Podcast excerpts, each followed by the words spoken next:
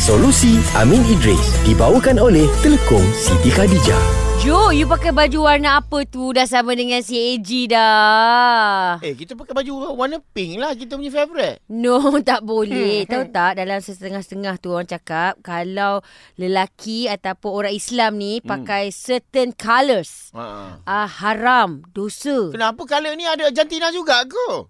Alamak, you tak you juga kan? Ha. Ah, Kak Rafi ni tanya soalan, kita tak pernah jawab. Ha-ha. Tapi Bro Amin mesti pandai. Bro Amin, tolong Bro Amin. Kenapa nak tiba-tiba lembut ni?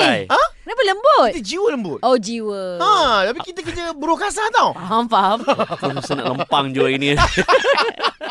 Okay. Ha, ada Okay, ke? Dia dia bab pemakaian ni Ha. basicnya ialah pertama jangan kita menyerupai pakaian agama lain. Hmm. Ah. Pertama, pertama kan? Okey, pertama. Kedua, ada hadis dalam Sahih Bukhari disebut wanahana an sab'in. Nabi melarang kita memakai tujuh perkara. Pertama disebut sebagai kain sutera. Oh, suruh. Kedua dibaj. Ketiga Eh, su- sutera tu untuk lelaki je lah. untuk lelaki lah. Aha. Okey. Ah, ketiga uh, dibaj ke uh, sorry kedua dibaj ketiga uh, qasi pakaian yang dia guna corak sutera. Su- corak Oh, dia, dia corak disulami sutera. Oh, tak boleh juga. tak boleh agak untuk lelaki kan. Dan juga uh, satu lagi istibrak is, uh, istabrak dan satu lagi Nabi sebut uh, mayathir al-humr. Maksudnya pakaian berwarna berwarna merah. Warna sudah. merah. Amin Idris pula suka pakai warna merah. Hot Ah. FM dalam Hot merah. FM, Hot FM pun merah juga. Alah. Maka Mana? t-shirt Hot FM eh, Berapa fun dia makan tu. Maka Hot FM pun warna merah juga kan? Betul. Ha. Adakah termasuk dalam hadis ini? Okey, saya suka uh, kat, saya suka apa yang dihuraikan oleh Imam Imam uh, Ibnu Hajar Al Asqalani. Disebut tentang warna merah ni ada tujuh pendapat lah. Mhm. Tapi saya nak baca semua nanti tak cukup. Antaranya disebut hadis ni sebut warna merah, merah lah. Mhm. Maknanya ada pandangan kata merah memang dilarang langsung secara mutlak. Hmm. Ni, ini untuk lelaki perempuan ke Lelaki perempuan. Oh. Okey. Ada juga pandangan fuqaha kata kalau merah tapi campur warna lain boleh. Ah. Ha, cuma saya lebih cenderung dengan pandangan mengatakan bahawa sekiranya dengan kita pakai merah tu ada perasaan uh, ujub, ada rasa Ujub tu, ujub tu? ni rasa macam takabur, Sombong. sombong, Ah. kan.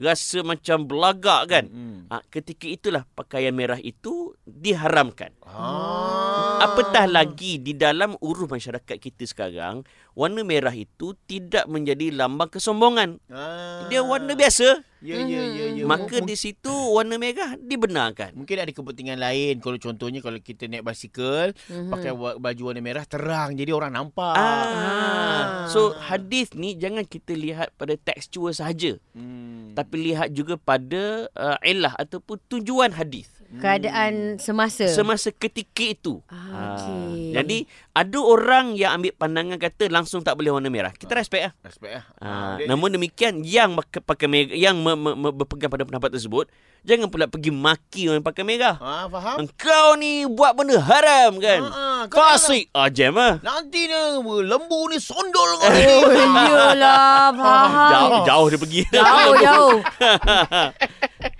Aduh, tapi maknanya uh, Iron Man ni salah lah sebab dia Tak, sombong. tak. Iron Man sombong tau. Dia dia ada warna gold.